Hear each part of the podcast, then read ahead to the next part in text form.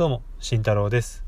この番組は大学2回中退しても広告マーケターになれた私がやればなんとかなるをテーマに皆さんにマーケティングの基礎を1日3分で伝える番組です。はい。今日紹介する内容は、まあ、ハロー効果というものですね。一応セールスの、えー、一種になるんですけども皆さん知ってますでしょうか、えー、この効果っていうのはですねまあ人間の習性みたいな、えー、とこなんですけども目立った特徴があると、まあ、全体の評価が高くなるということですね。目立った特徴1つだけです。例えばですねそうですね。例えばあの接客業をしてたとします。で同僚が、えー、外国の方相手にもうペラペラの英語でこう接客をしてるわけですよ。自分はどうしようどうしようと思ってたのに、え同僚の方が大丈夫だよと言って英語で接客をし始めた。で、えー、もうそのまま接客も終えたっていう風になるとああの人英語ができるんだっていうのでおそらくかなり評価上がりますよね。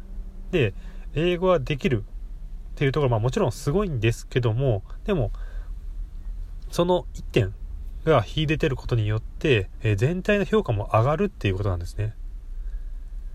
なので、これはこう人間がそういうふうにまあ錯覚の修正みたいなもので、これは他の商品紹介とかに関しても同じです。一つの性能とか、えー、特徴とかに絞って、やはり紹介をしないといけないです。で、この部分はすごいですよと言って、まあ、他の部分はまあまあまあまずまずですっていうふうにさらっと紹介することによってその一つの性能にすごくフォーカスされて他の部分もよく見えてくるということですね。なのでセールスをするときはあれこれ言わないですね。この1点の部分。このセールスする1点の部分に集中してセールスをしていく。というのはこれは非常に大事になります。まあ、これがハロー効果を利用したセールスになります。では今日、えー、紹介した内容はハロー効果で、まあ、一点集中で、えー、しっかりセールスをしていくということです。え、そうすれば、えまあ、全体評価も上がるよという内容です。これは人にも言えるし、商品紹介にも言えることです。